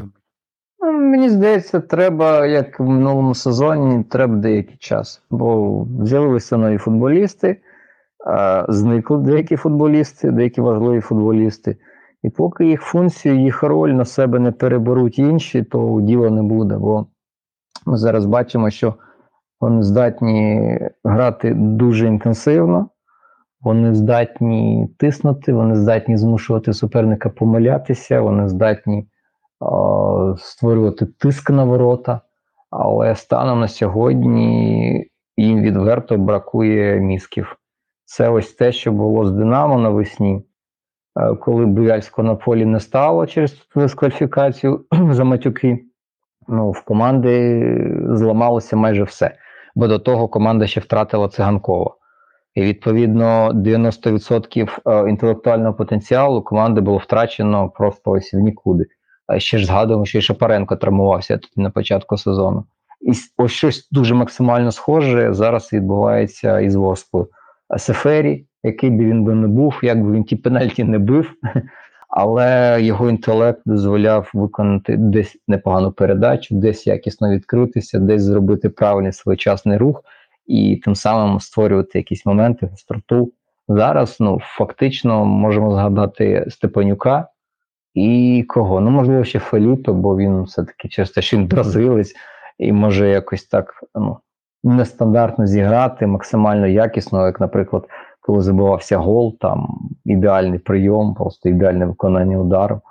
Але ну, купа людей, ну не знаю, Кане поки зараз теж далекий до того Кане, яким ми його колись знали. Юрченко так само зараз не виглядає такою людиною, що прямо максимально в тонусі, але маємо говорити, що він все ж таки ближче ось туди до Степанюка, е, саме по, по, по можливості за рахунок інтелекту, якимось чином вирішувати досить складні ситуації ігрові на полі. Тому тут або прийде час, там здається, де якогось бразильця вони підписали нещодавно, можливо, він виявиться, скажімо, альтернативою Сефері, хоча б там на відсотків 50. Але поки зараз дуже сильно вдається те, що ось не вистачає досвіду ось таким, як, наприклад, Нестеренко, там не знаю, Челядін, хоч вже й не молодий зовсім. Але ось ну немає щось у них можливості так так сильно впливати на гру, як, наприклад, от, умо- згаданий вже багато разів Сефері. Тому тут не знаю, треба просто чекати два-три тури і дивитися на динаміку. Бо якщо ось фізично Ворскла окей, то поступово, я думаю, в них е, нормалізується все. Але цей матч говорить, що фізично вони, ну, в принципі, тут е, десь вже говорив і писав десь, що а, на моїй пам'яті це, напевно, рекорд 9,4 дуелі в захисті, підкати та перехоплення на хвилину володіння суперника. Я от скільки ці звіти читаю, але ну я не пам'ятаю такої цифри. 8 там з копійками бачив, але щоб понад 9 ні. Тому це говорить, що команда готова на полі вмирати, ось типу виконувати оболоні матчі проти Динамо. Але потрібно все-таки трішки більше інтелекту, і можливо, або просто не інтелекту, зіграності. Тому я б ще чекав би декілька турів би перед тим, як ставити вже діагноз е, скрипнику, багато году вже його ставить. Ну, Мені здається, ще зарано. Потрібно, потрібно ще трошки подивитися, коли притруться ці футболісти, нові, молоді, які з'явилися, флангові, фулбеки. Е, Крупський, наприклад, що тайм зіграв лише ну, теж його замінили, бо не надто він сильно вразив. А в принципі, від фулбеків в таких матчах, коли команда грає першим номером, від них багато чого залежить, бо вони мають з флангу, де зазвичай перебуває м'я проблема. Тому я, я б радив все-таки ще почекати. А скрипника шкода зараз на нього дивитися, бо дійсно схоже на людину, яка горить тим, що відбувається, а воно відбувається якось не так, як йому хочеться. От мені здається, Мгм. чи нерви скрипника не витримають, чи керівництво не дотримує його до переламного моменту, так сказати. Ну і образливо за це. Ну, будемо сподіватися, що в нього все буде добре, тому що мені здається, що тренер все таки хороший, і сподіваюся, що і у Волської з нинішньою ситуацією з керівництвом і фінансуванням теж все буде добре, і не станеться ситуації, як з металістом і з Дніпром. Тому віримо все найкраще. Ну а поки що Золя перемагає з рахунком 2-1, нарешті набирає свої перші пункти в цьому сезоні, і вона ділить дев'яту позицію з Поліссям ЛНЗ. Е, і в, в свою чергу Волска посідає сумну останню, останню позицію разом з металістом 19-25, маючи 0 е, балів у себе. Що ж, наступний матч це був матч Кривбас ЛНЗ. І мені здається, що ЛНЗ наразі в дуже поганій ситуації, перш за все, кадрові, тому що, наприклад, у них на банці залишилося тільки три футболісти, яких вони не випустили. Так? Тобто дуже сильна зараз проблема з мізками, перш за все, тобто на- травмований е, рибалка, який мав бути однією з ключових фігур цієї команди. І дійсно, як на мене, команді можна десь фізично цього не вистачило впродовж матчу. А Кривбас, ну, треба визнати, що Венедуб це вже повністю 100% нова реінкарнація Золі у вигляді Кривбаса. Майже все ідентично, майже всі чесноти на місці. І ну, це та сама команда, яка зазвичай просто переїжджає, тому що вони просто найкращі у тому, що вони роблять. Тобто, це прості, е, проста ефективна оборона, дисциплінована і непоганий е, місцями трошки завчений, але напад. І, в принципі, те, що вони забили на 38 38 хвилині після стандарту, безколиваний так вибачається за привози в минулих турах е, проти Олександрія, якщо не помиляюся. І Тобто, як в мене, це був матч, коли де просто ЛНЗ, напевно, десь фізично не підгребло. Ну і знову ж таки, просто банально досвіду не вистачає поки що тягатися з кривбасом, який вже на ходу, вже все змащено і все готово просто їхати і переїжджати ось такі от команди. Ну і плюс, мені здається, що це перший матч ЛНЗ, де вони володіли м'ячем набагато більше за суперника. Якщо мені пам'ять не зраджує, якщо я нічого не плутаю. Ну і тому це теж вплинуло, враховуючи, що вони зазвичай за рахунок швидких контратак небезпеку створюють. В принципі, це така типова проблема для величезної купи клубів. Ми вже про це говорили навіть сьогодні, коли згадували про Полісся, про рух. Бо, бо дійсно, коли Кривбас е, в першому таймі е, ще трішечки чогось намагався там виконувати такого більш видатного. Тобто, наприклад, в останні там хвилин 15 ну, вони зовсім вже кинули грати, і ЛНЗ мав там майже 70% володіння, ось це там останні 15 плюс компенсований час. Ну, але сказати, що в останні е, ну, після 76-ї хвилини, що в ЛНЗ були якісь такі супер, прям мега видатні моменти. Ну, удар Пасіча був хороший, там запам'ятав я його. Але решта, ну, таке просто, знаєте, Так, моменти, ну, типу, так, типу, удари, ну, але щоб це така прям якась супер неймовірна гострота. Ну, це, це ось те саме. Тобто є футболісти, які вміють грати лише в одну гру, коли є глибина, коли є простір, коли є довга передача, коли є можливість е, за рахунок швидкості там когось обігнати, вирватися на, на, на простір і там замкнути в дотик, то окей. Як власне, наприклад, зробив зробив Кривбас, коли забував Задирака. Тобто там те перехоплення е, в центрі поля, там щось аут, здається, був щось таке. Е, Центральний захисник в свою позицію покинув Лоперіонок, пішов туди на фланг, величезний простір, зона діра відкрилася. Тоді пасом розрізали Кумчиновського, Кумчиновський виконав. Ось ось так гра, ось так вміють грати ну, більшість команд УПЛ, коли ось, ось, так є простір, є можливість, немає пресингу, немає перешкод, просто біжи, подавай, роби все просте і заб'єш. А коли потрібно думати, коли суперник не надто хоче відкриватися, коли суперник стоїть там в дві лінії, то проблеми виникають і виникатимуть, і навряд чи щось зміниться найближчим часом, поки в Україні не передивляться просто своє ставлення до дитячо-юнацького футболу, що потрібно все-таки акцент ставити на виховання все-таки інтелекту футболістів майбутніх, а не стільки м'язів, бо за рахунок м'язів ну, дуже важко грати. Лише за рахунок м'язів. Так. Тобто, в принципі, можна сказати, що якщо, пам'ятаєте, то самий, самий початок від е, в Кубасі був не дуже. Я пам'ятаю, що там дуже так його критикували. Але як на мене, це дійсно зараз е, Кривбас, це, мені здається, це найбільш збита, зрозуміла і прямолінійно проста, і проста в хорошому сенсі команда. Тобто, це щось на кшталт Минаю минулого сезону, але все-таки з більш продуманим планом в атаку, ніж просто стандарти. Тому дійсно, як на мене, враховуючи нинішню сказати, міні-кризу, ну, це не міні-криза, окей, фальстарт від е, Зорі, Ворскли і Дніпра 1, ну таких більш-менш менш традиційних представників вже е, топ 6-7 нашого футболу. Мені здається, що Кривбас зараз виглядає одним з головних контендерів за те, щоб там десь зачепитися, і може нарешті залізти в Єврокубки, те, чого, наприклад, не вдалося в минулому сезоні. Тому що дійсно дуже непогана збита команда. Як ви думаєте?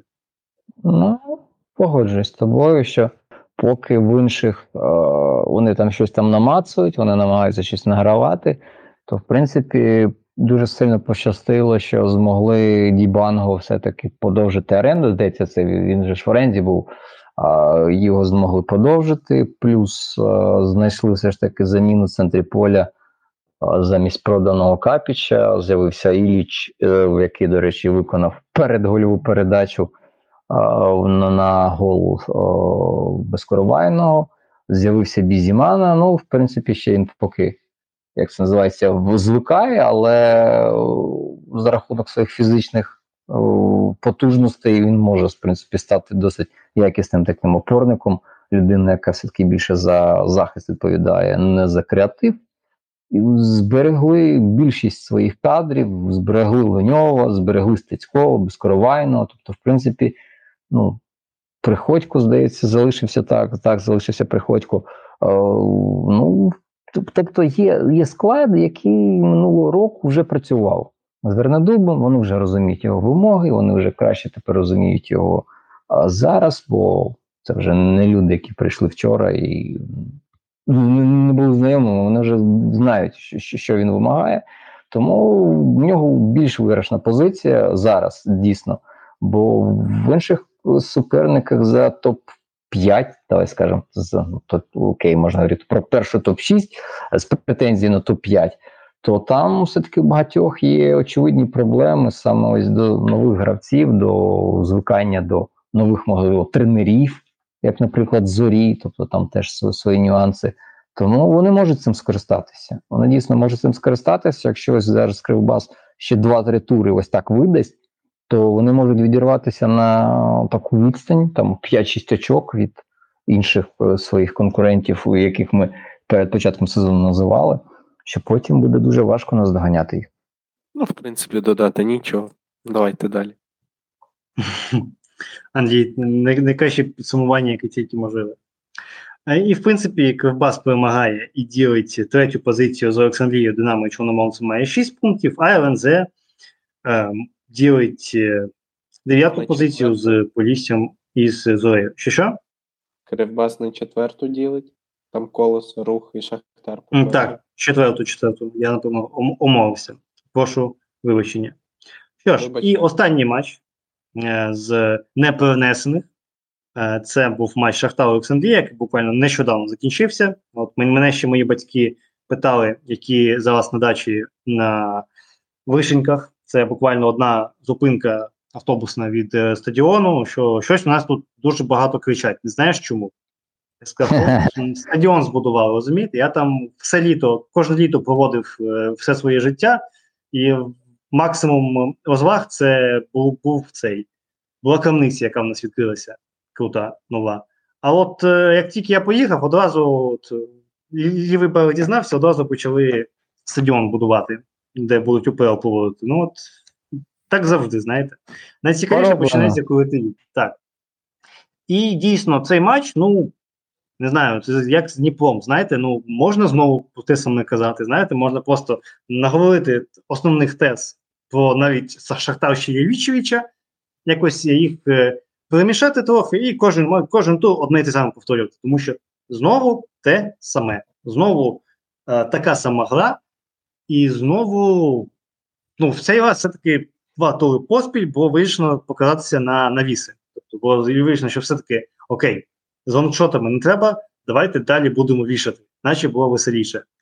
І знову пішли навіси. Якщо перший гол це хоча б був гарно розіграний навіс. Так, тобто, це Матвієнко передав на дуже велику на дуже велику відстань на Зубкова. Зубков е, круто, вони з Очевишвілі розірвали того нещасного смирного, якщо не помиляюся, на лівому фланзі. Е, і Гочевишвілі дуже круто подав. Ну, і ще й на Сікана, який відкрився один на дальній стійці. Ну, оце дійсно був якісно розіграний з використанням всіх своїх сильних сторін гол. Але після цього, ну, як, якби такі були, забивалися голи, думаю, претензій б до Шахтаря не було. Дійсно, якісно використали свої можливості, але ні. Тобто, ну, все, що можна сказати, ні. І другий гол це вже просто дуже крута подача Гочоришвілі. Знову ж таки, Гочоришвілі взагалі перші свої дві результативні дії, якщо не помиляюся, зробив. Чи два асисти точно перші зробив. асисти. і так, і ну, це такий індивідуальний перформанс. От, а вас проблема, це про яку ми говорили ще ми- в минулому турі, що ну, центр захисту, е, це, це центр півзахисту, точніше, у Шатаря просто не відповідає його вимогам. Тобто Крийський, Вочередько, Назарина, на жаль, взагалі не відповідають вимогам Шахтаря по посуванню, і тому пара Чигринський Матвієнко взагалі існувало просто, щоб якимось чином розрізати аж до нападу. Тобто, що не треба там, перш, перша передача має бути десь метрів на 40, щоб одразу віддати туди. То щоб подалі, щоб, не дай Боже, не затримувалося в центрі в центрі поля м'яч. Тому що ну, дійсно інтелекту критично не вистачає. Так, і я не хочу зараз накидувати, що чомусь Бондаренка дискваліфікували тільки на один матч, хоча здавалося б, мало бути два матчі, але нехай забудемо про цей момент. А, тому що без Бондаренка цей центр пізасту взагалі виглядає дуже сумно. Так він же ж це- не лише без Бондаренка, він ще ж без Судакова з апендицитом, тому там подвійний удар просто під дих. А ще й можна Ну, сказати, що Степаненка немає.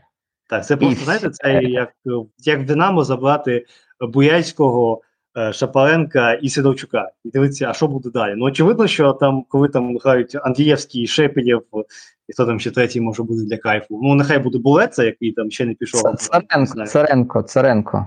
Ні, ну, ну добре, ну може бути Царенко.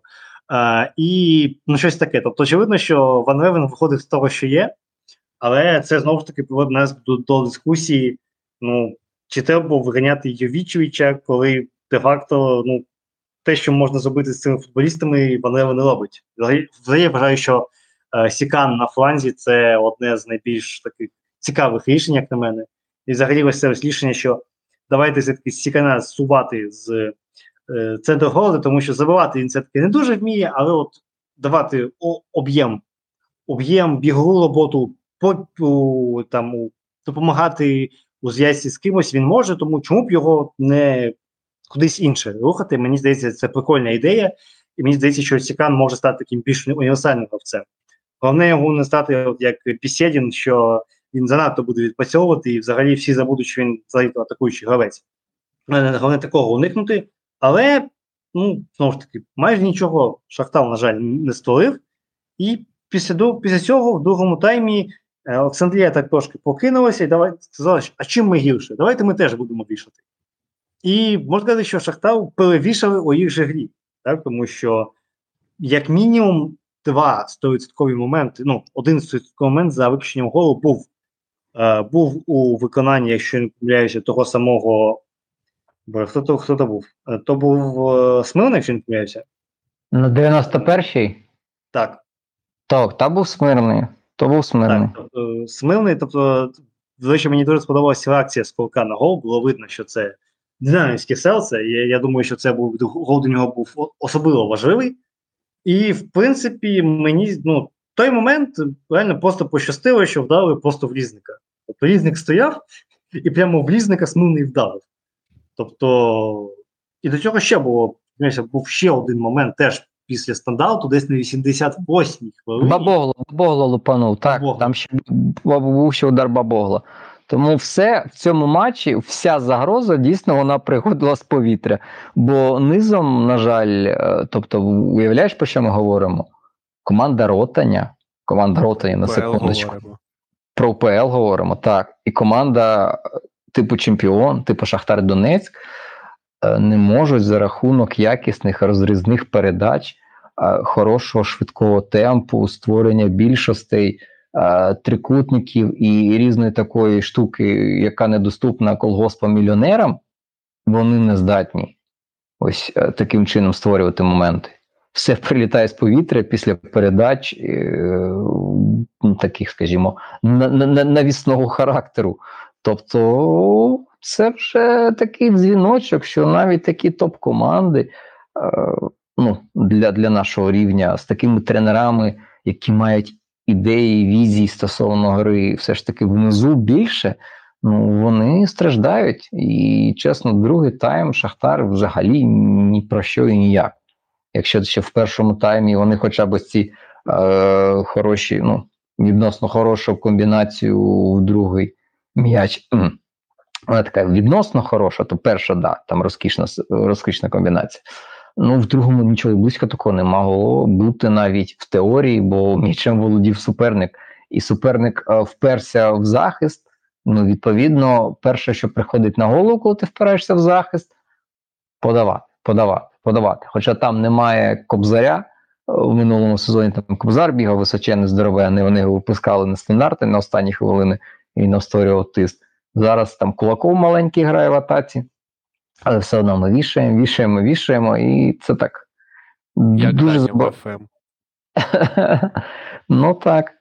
І це виглядало дійсно максимально якось, не знаю, ну не відповідало статусу команд. Бо дві команди, наче круті, наче в них там гарна преса, очікування, що будуть грати в хороший яскравий футбол, комбінаційний, перш за все. Ну, але комбінацій як таких ми не побачили. І я ось після цього тепер задаюся питаннями: а чого я тоді не коло чіпляюсь там, не знаю, до якогось ЛНЗ, чи до Минаю, чи до не знаю до кого там, до Ворскли, чи до когось. Якщо ось такі команди, ну, вони не можуть створювати моменти через низом, через гру низом, через розрізні передачі. Ну, важко тепер оцінювати взо- взагалі рівень цього чемпіонату, якщо ось ось таке відбувається. Бо дійсно, ось ти правильно підмітив, всі майже моменти найсильніші, такі найяскравіші, всі майже з повітря. І Ну, це дві команди, які можна оцінювати по. Єврокубку. Так. І це дві команди, які звільнили своїх відносно успішних тренерів минулого сезону, щоб отримати кращу гру. І Ну, це, це ще один парадокс. команди це ну просто ну так. І дійсно ну, треба казати про те, що ну, будемо відвертими, Шахтал мав пропустити один з- на одному з тих двох моментів. Тобто, чи момент Да, або смертний, так. і це ну банальний факт, що і в першому чи другому моменті просто вдали в різника.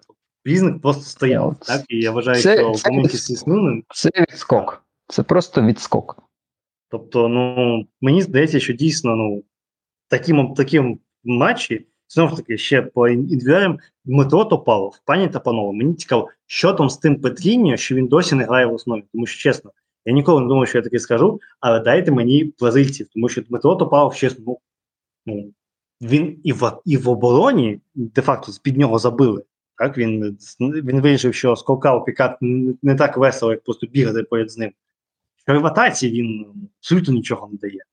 Так, і це вже третій матч поспіль ми бачимо. І ну, що там з тим падінню? Що, що там такого катастрофічного, що він прямо зараз буде награвати його, буде куди гірше, ніж нинішній Топалов.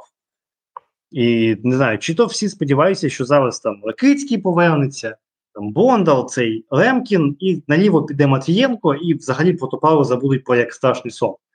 Але ну, мені здається, що банально прямо зараз, ну не думаю, що Петріні був би настільки гірше. І знову ж таки різник, знову гра ногами, знову не дуже впевнений, як на мене, тому що було декілька моментів, коли було відчутно, що навіть захист не дуже довіряє різнику, і їх там накривали пресингом, і вони дуже неактивно і не інтенсивно хотіли віддавати різнику м'яч. Було видно, що все-таки різник поки що не дуже добре контактує з м'ячем, і йому ще треба дуже багато чому вчитися. А враховуючи, що різнику вже 24 роки, Вже Ну, ну так, це, це доволі юний е, вік для голкіпера, але це юний вік для голкіпера, який, ну, який може вдосконалювати свої сильні сторони і там ставати більш досвідченим.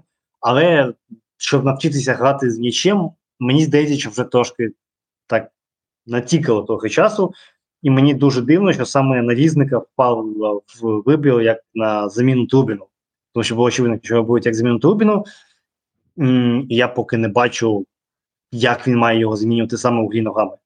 Так, я не мовчу, що там ну, габарити, що що, ну, важко знайти взагалі голкіпера габаритів Трубіна, це було очевидно. І Але- це ми ще не бачили Єврокубки, а уявіть, який тиск може бути в Єврокубках.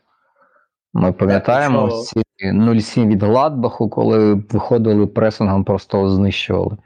Тому це дійсно буде велике випробування. Бо, як показує практика, хтось з маличку не навчався саме в контексті вже гри ногами, що кіпер має грати ногами, то в них виникають величезні проблеми пізніше. Ну, думаю, що дин- динамівська школа це просто найкраща тому ілюстрація. Тому, чесно, ну, питання є у мене до селекції. Я розумію, що різник, напевно, був най- найкращою опцією на ринку, який, мовно кажучи, був відносно дешевий. Так, але українському ринку тоді це був найкращий варіант, як на мене. Так, так, але ну, гра ногами, ну, панове. Ну, не знаю, можна А було кого? спробувати Луніна. Луніна, ну да. Я тобі зараз відповім максимально коротко, тому що ну, Лунін, того, що я бачив, він непогано грає ногами. Ну або, ну, скажу страшну річ, може шукати когось, когось ще, кого можна залучити. Так, я вважаю, що якщо, ну, я не звучить так, що там всі українці не тягнуть, давайте сюди завозимо збірну Бразилії. Але треба дивитися на, на ситуацію об'єктивно. Якщо ти український топ-клуб, тобі треба відповідати своєму рівню, то тобі треба гравці, які відповідають твоїм задачам на сезон. Ну, якщо ти не бачиш е, талинку українському е, х- які грають ногами, але це, але це штуч- штучний товар, що ну, не можна просто так вийти, щовкнути, висіть мені голкіпера. Ну, треба шукати, значить. ну. Я, я розумію, що, скоріш за все, селекція Шахтаря не, не налаштована на те, щоб шукати голкіперів, так? Вони налаштовані все ж таки там шукати якихось там юрких молодих вінгерів, так? Тобто це, це не система, яка має шукати форвардів, але ну, боже, ну голкіперів. Але ну, якщо така ситуація, ну мені здається, що все-таки треба виходити на ринок і шукати ще когось, тому що ну або там не знаю, або може вони там Пузанкова, наприклад, навчили грати ногами. Я не знаю, тому що я того Пузанкова в житті не бачив, як він грає. Тому по мені здається, що дійсно це проблема, яка дуже сильно вдарить в найближчий час, і це ми бачимо тільки такі перші, перші паростки цих проблем. Е, Тому так. М, В принципі, хтось щось ще хоче додати? Да, чесно, більше вже і не хочеться щось додавати, бо очікування були трішки більше від такої гри. Так. Ну, зараз ми цього матчу Шахтар перемагає з рахунком 2-1, набирає 7 пунктів і ділить друге місце з, Ко- місце з колосом Ковалівка. Ніколи не думав, що я це скажу в одному реченні. І Олександрія е, ділить е, четверте місце з, як я казав раніше, з Динамо, Чорноморцем і Кривбасом. Що ж, е, це був е, кінець цього торги укороченого третього туру. Так, Наші традиційні поїде? рекомендації. Ну, Динамо поїде, сподіваюся, колись. Напевно, можливо.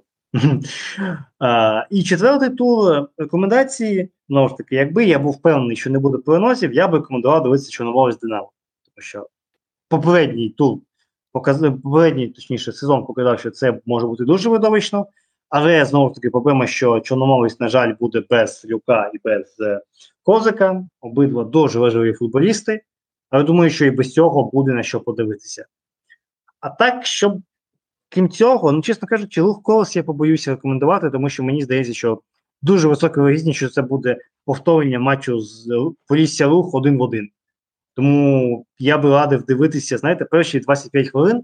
Якщо не буде голу, то вимикайте і йдіть, не знаю, спати відпочивати. Тому що якщо в перші 15 хвилин не буде діла 25 хвилин, то і далі, думаю, діла теж не буде. Кривбас Шахтар теж мені якось стрьомно рекомендувати, тому що Шахтар взагалі я вважаю зараз дуже буде неприємно дивитися, особливо враховуючи на Кривбас, який, думаю, буде грати більш дисципліновану атаку, яку ти фіг завішаєш. Розумієте, там, там Данило без і 195 сантиметрів. Давай вішай на нього.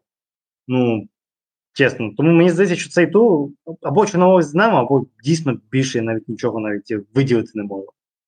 Ну, ти такий оптиміст. А зоря Олександрія чому тобі не подобається? Бо Олександрія знову засушить.